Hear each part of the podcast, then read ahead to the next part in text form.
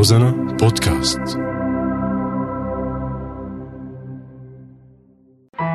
فلتتمهل الحقيقة في اقترابها من القيد الذي أشد به رسغي إلى رسغ الريح. المسرح ثورة. بدي أكتب اسم بلادي على الشمس. الفيلم مجاز. ألحم المشتاق ولا يقولوا بعمر خاين يا خديجة واللون تراكم مشاعر. هي ذاكرتنا ذاكرة بلد. معي أنا زوربا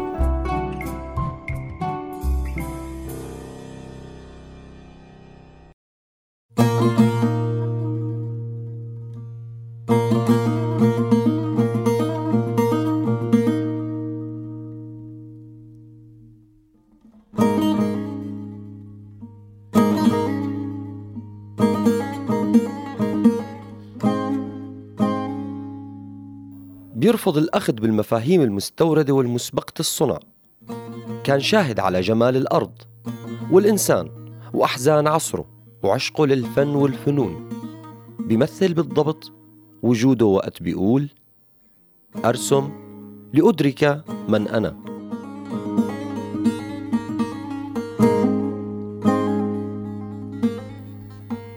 هو من أبرز التشكيليين السوريين في القرن العشرين. وأول مؤسسي التجريد بسوريا ومن أبرز رموز الحداثة في الفن التشكيلي بالمنطقة. فنان له تجربته الفنية وتمرده وعبقريته في كتاباته القصصية والشعرية والنقدية ونتاجه الفني عموما. فنان عاش مع الناس وعايش الهموم بأدق التفاصيل وشاف الناس بطريقته صورهم بأسلوبه وقدمهم وثائق جمالية بأعماله. تهكم بألوانه وأشكاله ورموزه لكن غادرنا بهدوء تارك اللون يبقى على مدى السطح الأبيض.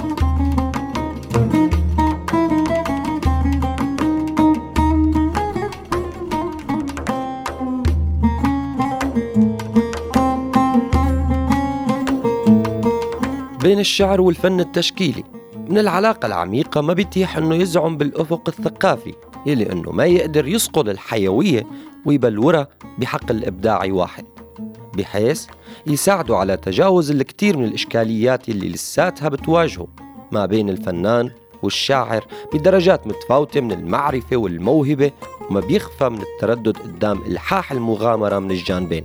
فاتح المدرس يلي ولد بقرية شمال سوريا اسمها حربكة ودرس المرحلة الابتدائية بقرية قوين ومن بعدها حلب.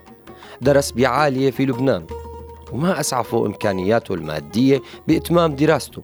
بعد تخلي أسرته عنه لهيك عاش على الرسم بهديك الفترة وكانت مناظر صغيرة على الكرتون ليقدر يبيعها ويتعيش منها.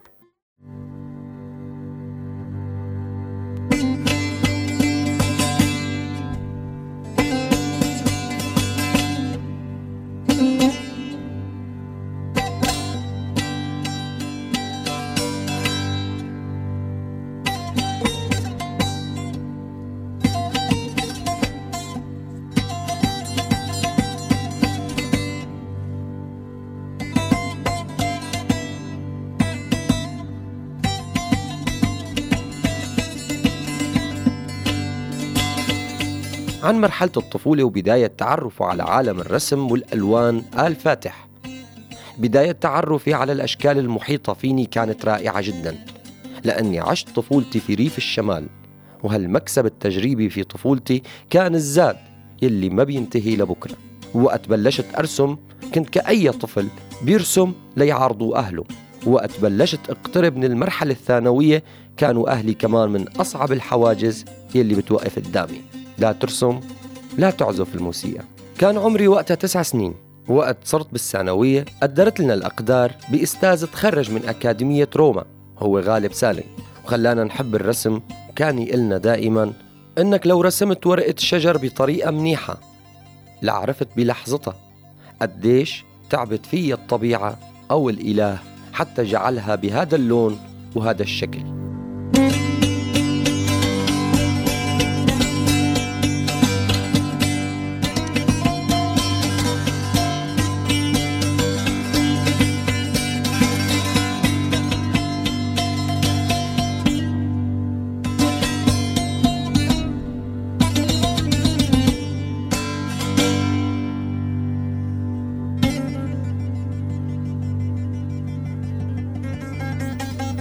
وبلش يعلمنا الأسس الأولية باللون وجمالية الخط الإنساني على الورق وكيف إنه الإنسان بيقدر يترك أثر على الأحجار والعمارة والرسم وإنه كل هاد من تراثه الحضاري. لكن بعدها مرض أستاذنا وراح للمصح وجانا رسام تاني بيساويه تماما أو بيوازيه بأهميته هو المهندس وهبي الحريري. علمنا الأناقة بالرسم وكيف لازم نشوف الأشياء باحترام تام وأنه نجاريها بشكل يتناسب مع النظام الكوني الدقيق. نعم كانت فرصة عظيمة لأنه تعلمت على إيدين أساتذة خبراء. ومشيت لقدام أرسم وأكتب وأعزف الموسيقى. وكانت حياتي بالثانوية مليانة بكل دقايقها وثوانيها. وكان الرسم وحده اللي أنا عم شوفه. على أنه الأشكال يمكن أنها تتطور دائما للأحسن. لكن أهلي ضلوا هن الوحيدين الجدار بيني وبين كل شيء جميل بالمحيط. ما عدا أمي اللي هي من صلب الريف وصلب الشمال. فكانت تطلع علي من تحت الحاف بالشتاء كيف أنا عم أرسم على ضوء الشمعة حتى ما في أخي الصغير ومرة رسمت أبي من الذاكرة وكنت ما بعرف شكله بالضبط لأنه قتل وكان عمري أقل من سنتين. إجت عمتي تاني يوم ومزقت الصورة. ومرة رسمت عارية نقلتها من قاموس اللاروس. شافتها بنت عمتي للحظة عضت على شفايفها وركضت فجأة تنادي أمها وإجت وهي على راسها غطاء الصلاة وكشفت عن اللوحة. كنت عم أخفيها أنا وراء الستارة. مزقتها. بهاي اللحظة شعرت أني انتصرت وأني لازم أرسم أكثر من هيك بكتير.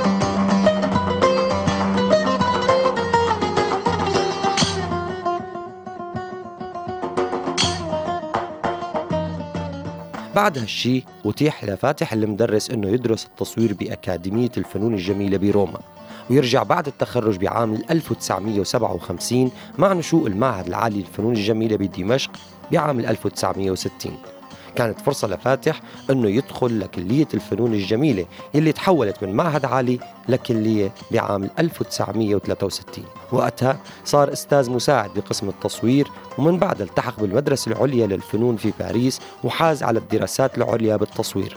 حصل على الدكتوراه من بعدها شهادة الثانوية بما يعادل البكالوريا.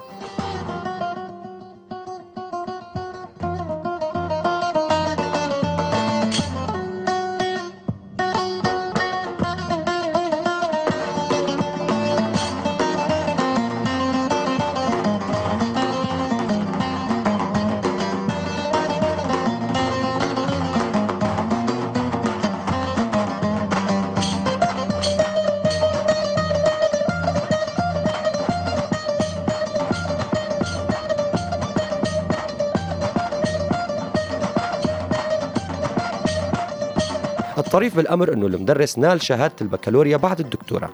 فنتيجة انقطاعه عن الدراسة اضطر أنه يتقدم للثانوية سنة 1967 وحصل عليها بعد حصوله على شهادة الدكتوراه. وبقي لآخر حياته بمرتبة وظيفية قليلة. وهذا الهم اللي كان دائما عم يلاحقه باستمرار لينتج أكثر ويبرز حاله كفنان ومبدع. لهيك هو بتميز بين الفنانين السوريين أنه الأكثر غزارة بالإنتاج.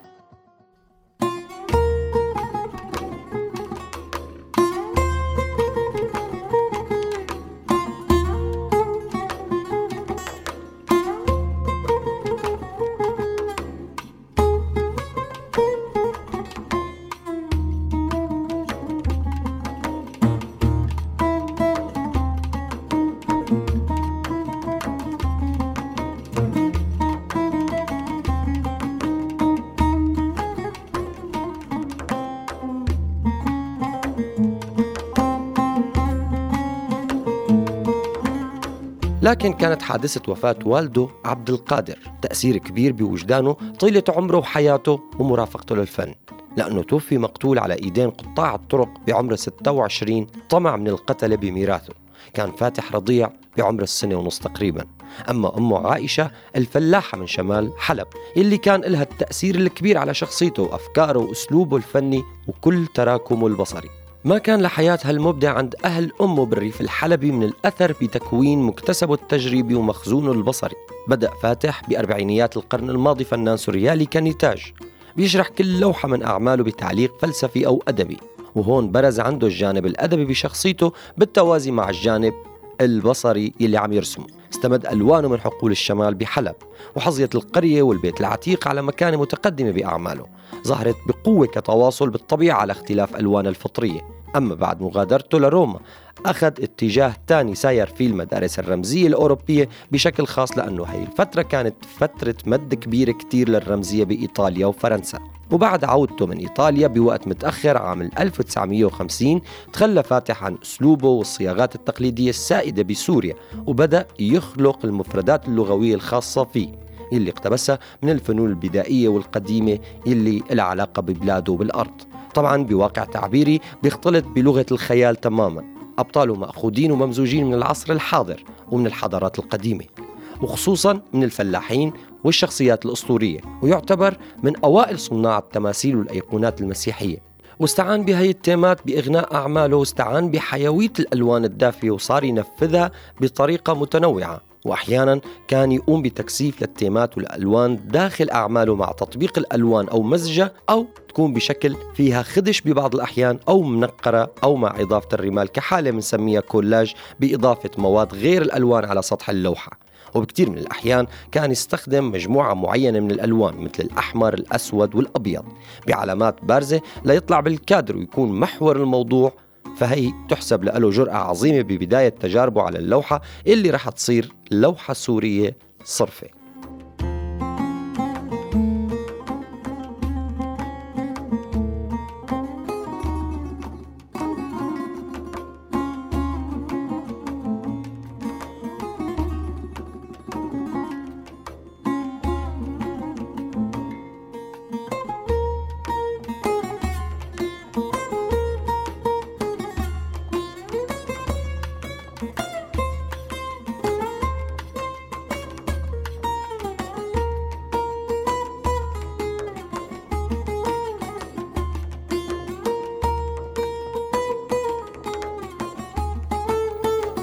وبفترة الخمسينيات وتحديدا بعد ما ربحت لوحته كفر جنة القرية المستلقية على جبال الشمال بمدينة عفرين بألوانها العجيبة والغير مألوفة وبالنبض الحي لصخورها البنفسجية الهادئة والأحمر الحار. حسوا الكل إنه عهد جديد بالرسم السوري بلش كمدرسة محلية رح تنطلق للعالمية. ومن وقتها تميزت كل لوحات فاتح بشيء من الشجن وحس مأساوي هذا الشجن بينقل صورة عن طفولته المعذبة وفترة مراهقته المسحوقة والصعبة واللي كان فيها محتاج فعلا لأنه يلجأ للرسم والتصوير. كانت الأرض اللي عاش عليها وعاشها ولساتها ورح تبقى مصدر من مصادر الإلهام عنده وعند بقية التشكيليين السوريين فيما بعد. ومثل ما خبرهم بمذكراته بيقول يبدأ الرسم بمحبة الأرض ومن عليها.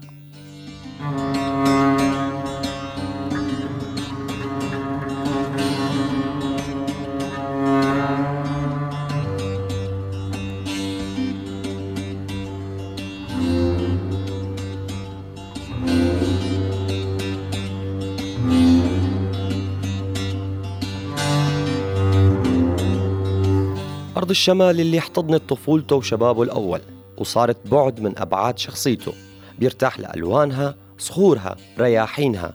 هي وكل بقعة من بقاع سوريا بتشبهها. بلوحات المدرس اتحدت صورة الأم والأرض بلون واحد بني عسلي لون الشمال القلمون وأغلب مناطق سوريا. وبكل منا الأم والأرض بيبدع ذاته وبيجسد بخصوبة اللي ما حدا بيقدر يقطر الأم اللي هي نفس الأرض. لتفيض عنا فائض الإنسان على الموجودات اللي هو الراعي تبعها بوجه نبيل وقور مشرق ونوراني معطاء. بيرسل بدواخلنا الهدوء والطمأنينة بعصر فيه من القلق انه نتوه والإنسان عم يدوس فيه الإنسان الآخر. بتتوجه عيونها نحو السماء بتطلب وبتتشكر بتعرف أنه طلبها ما رح يكون له رد. وبالفعل مواسم الخير حولها رمزها شجرة الزيتون المقدسة المنتشرة بكل مكان بخضارها الدائم. لتصير سيدة جبل الزيتون بعام 1986 بعمل للمدرس اللي هي والدة الفنان نفسها بلقطة تانية. اختزل المدرس حقبة طويلة من التجربة اللونية والثقافية حتى صار علامة فارقة بالفن الحديث. وكون حالة نادرة من الفرادة والتميز. فسعادة المشاهدة والحيوية الروحية اللي عم نجنيها نتيجة يلي عم يقدمه فاتح في رحلة العطاء والإبداع يلي نال الكثير من الجوائز عليها جوائز تقديرية سواء كانت محلية أو عالمية. منها جوائز بالولايات المتحدة وكمان بأكاديمية الفنون الجميلة بروما. عدا عن المعارض الهامة اللي أقامها. مثل ميونخ والبندقية ونيويورك وباريس. ففي عام 1952 نالت لوحته كفرجنة جائزة المعرض الثالث للفنون التشكيلية بالمتحف الوطني بدمشق. بينما عام 1962 نال الميدالية الذهبية لمجلس الشيوخ الإيطالي. وجائزة شرف من بينالي ساو باولو لعام 1963 وجائزة الدولة السورية للفنون سنة 1968 وكمان جائزة استحقاق من المعرض الدولي بجامعة بفلوريدا وجائزة الشراع الذهبي من معرض الكويت الخامس للفنانين التشكيليين العرب. وبعد وفاته تحديدا بعام 2006 نال وسام الاستحقاق السوري من الدرجة الممتازة عين معيد بكلية الفنون الجميلة بدمشق بعام 61 وشغل منصب نقيب الفنانين التشكيليين السوريين بين عامين 1981 لل 1991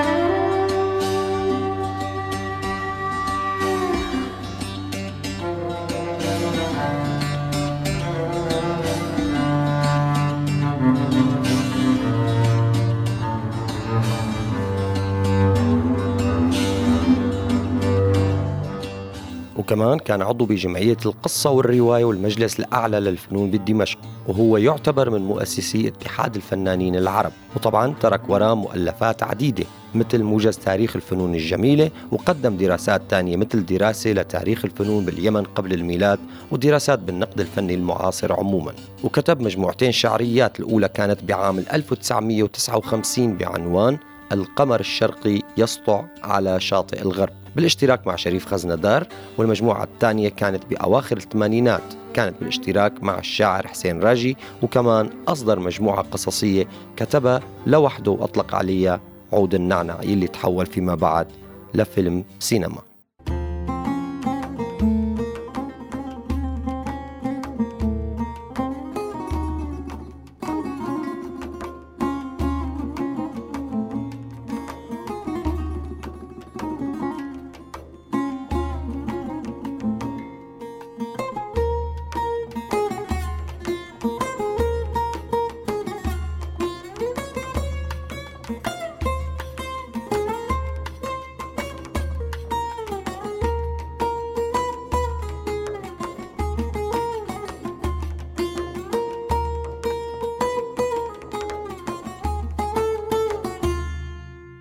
الفنان التشكيلي السوري حسكو حسكو آه، أخدينه بذاكرة بلد على هوا روزنا أخدينه من الشمال تحديدا الشمال السوري من مدينة عفرين.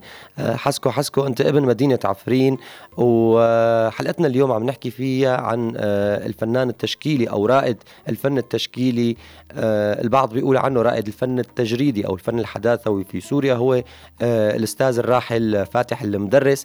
راح نبلش معك بعمل ممكن يذكرك بالمنطقة ممكن يمكن آه، ياخذنا لبدايات الحديث عن فاتح المدرس اللي هو العمل كفرجن اللي أخذ جائزة حسكو أهلا وسهلا بالمستمعين. أه بتشكرك زوربا على الاستضافة الجميلة. أهلا حسكو أه عمل عمل كفرجنة هو من بواكير أعماله كان أه عم بيتحول للتعبيرية أه بعتقد أه وهو عمل صغير يعني ما هالحجم الكبير.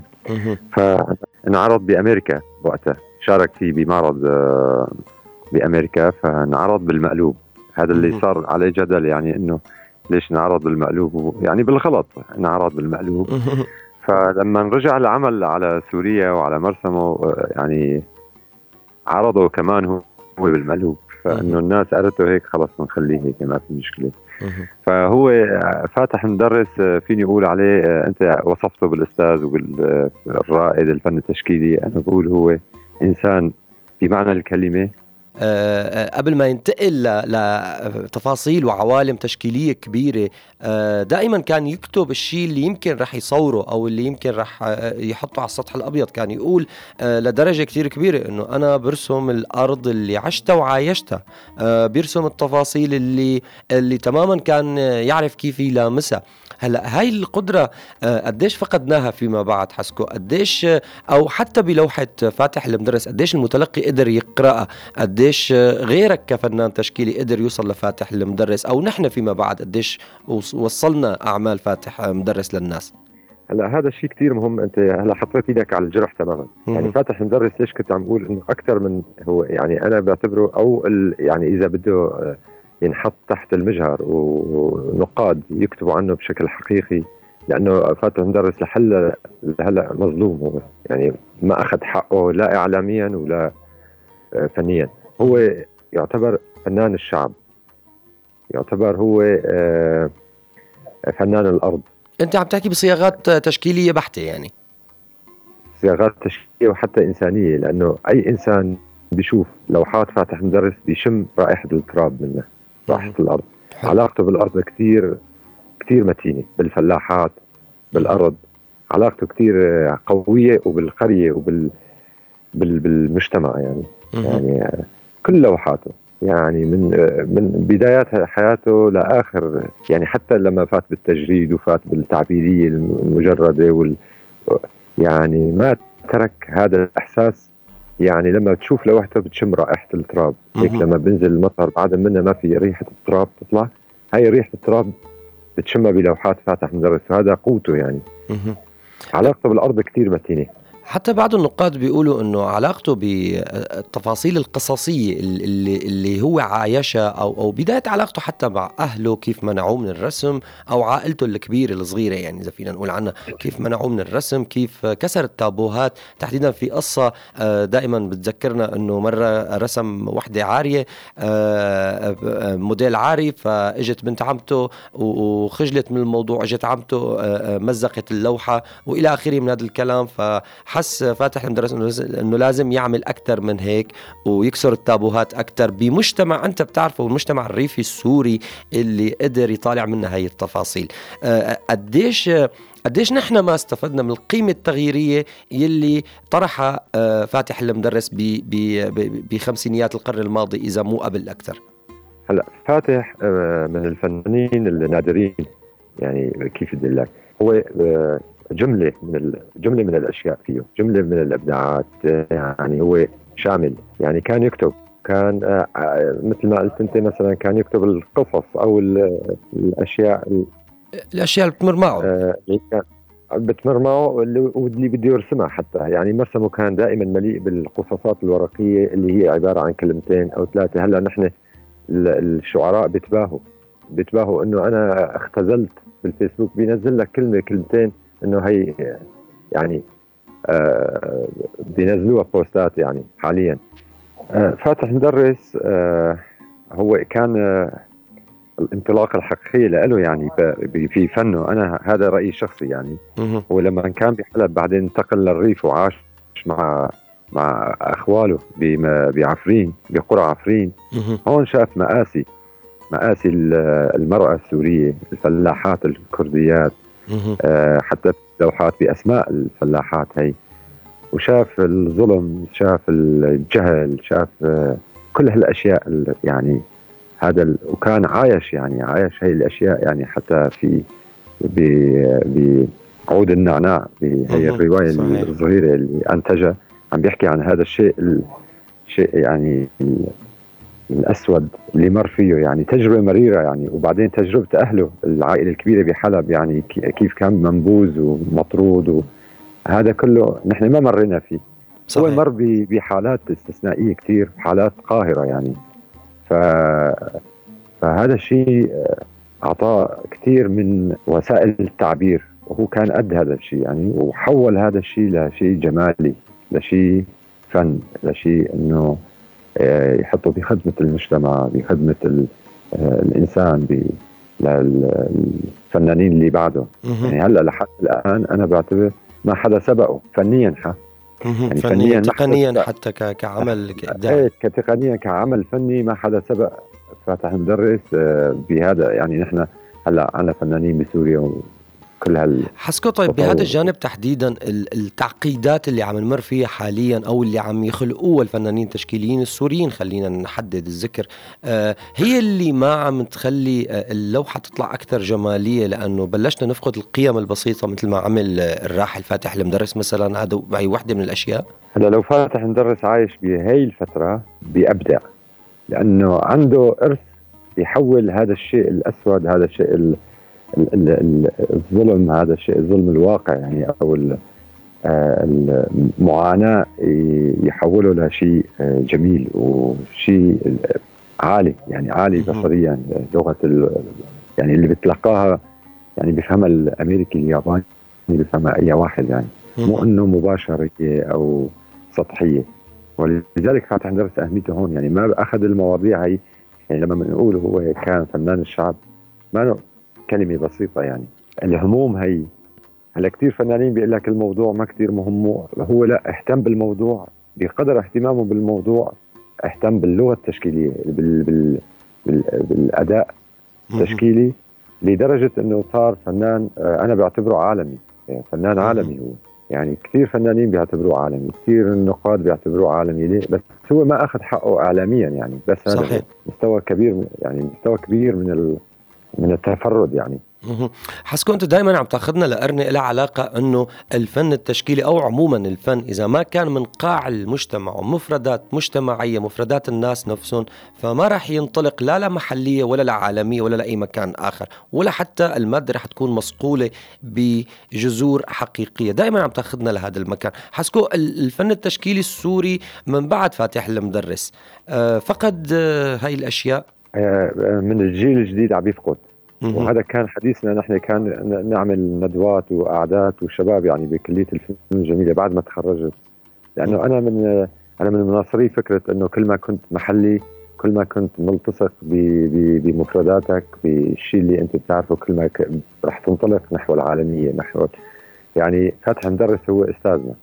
وأنا بعتبره هو يعني أنا يعني تأثرت فيه كثير خاصة بلوحاته عن المنطقة وعن عن الفلاحات وعن عن الأرض عن هن لوحات الشمال تحديدا. لوحات الشمال يعني تحديدا أنا كثير لامستني. يعني هو ولا شاغال كمان شاغال تأثرت فيه كثير وشاغال كمان كثير منتمي لذاته. منتمي للبيئة اللي هو طلع منها بالأساس. اللي من البيئة اللي طلع منها. هلأ بتروح على الشام بدك تروح على سوريا وين؟ مين هذا الفنان المهم اللي عملته أو له متحف أو ما في.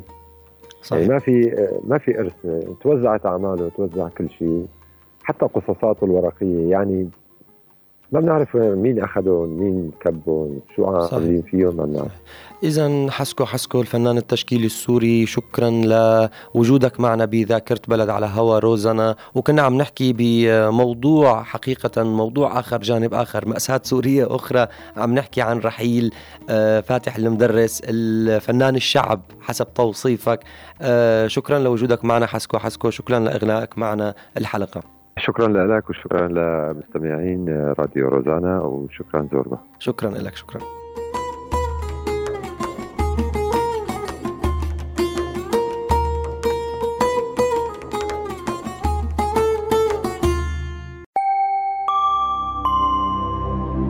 روزانا بودكاست.